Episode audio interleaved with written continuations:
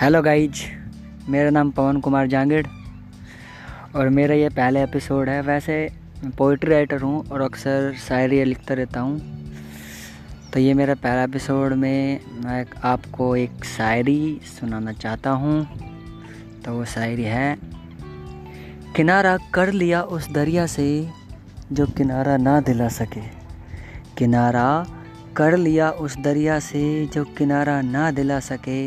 अरे दोबारा कर लिया है इश्क, खुद ही से फिर कोई दोबारा ना हिला सके।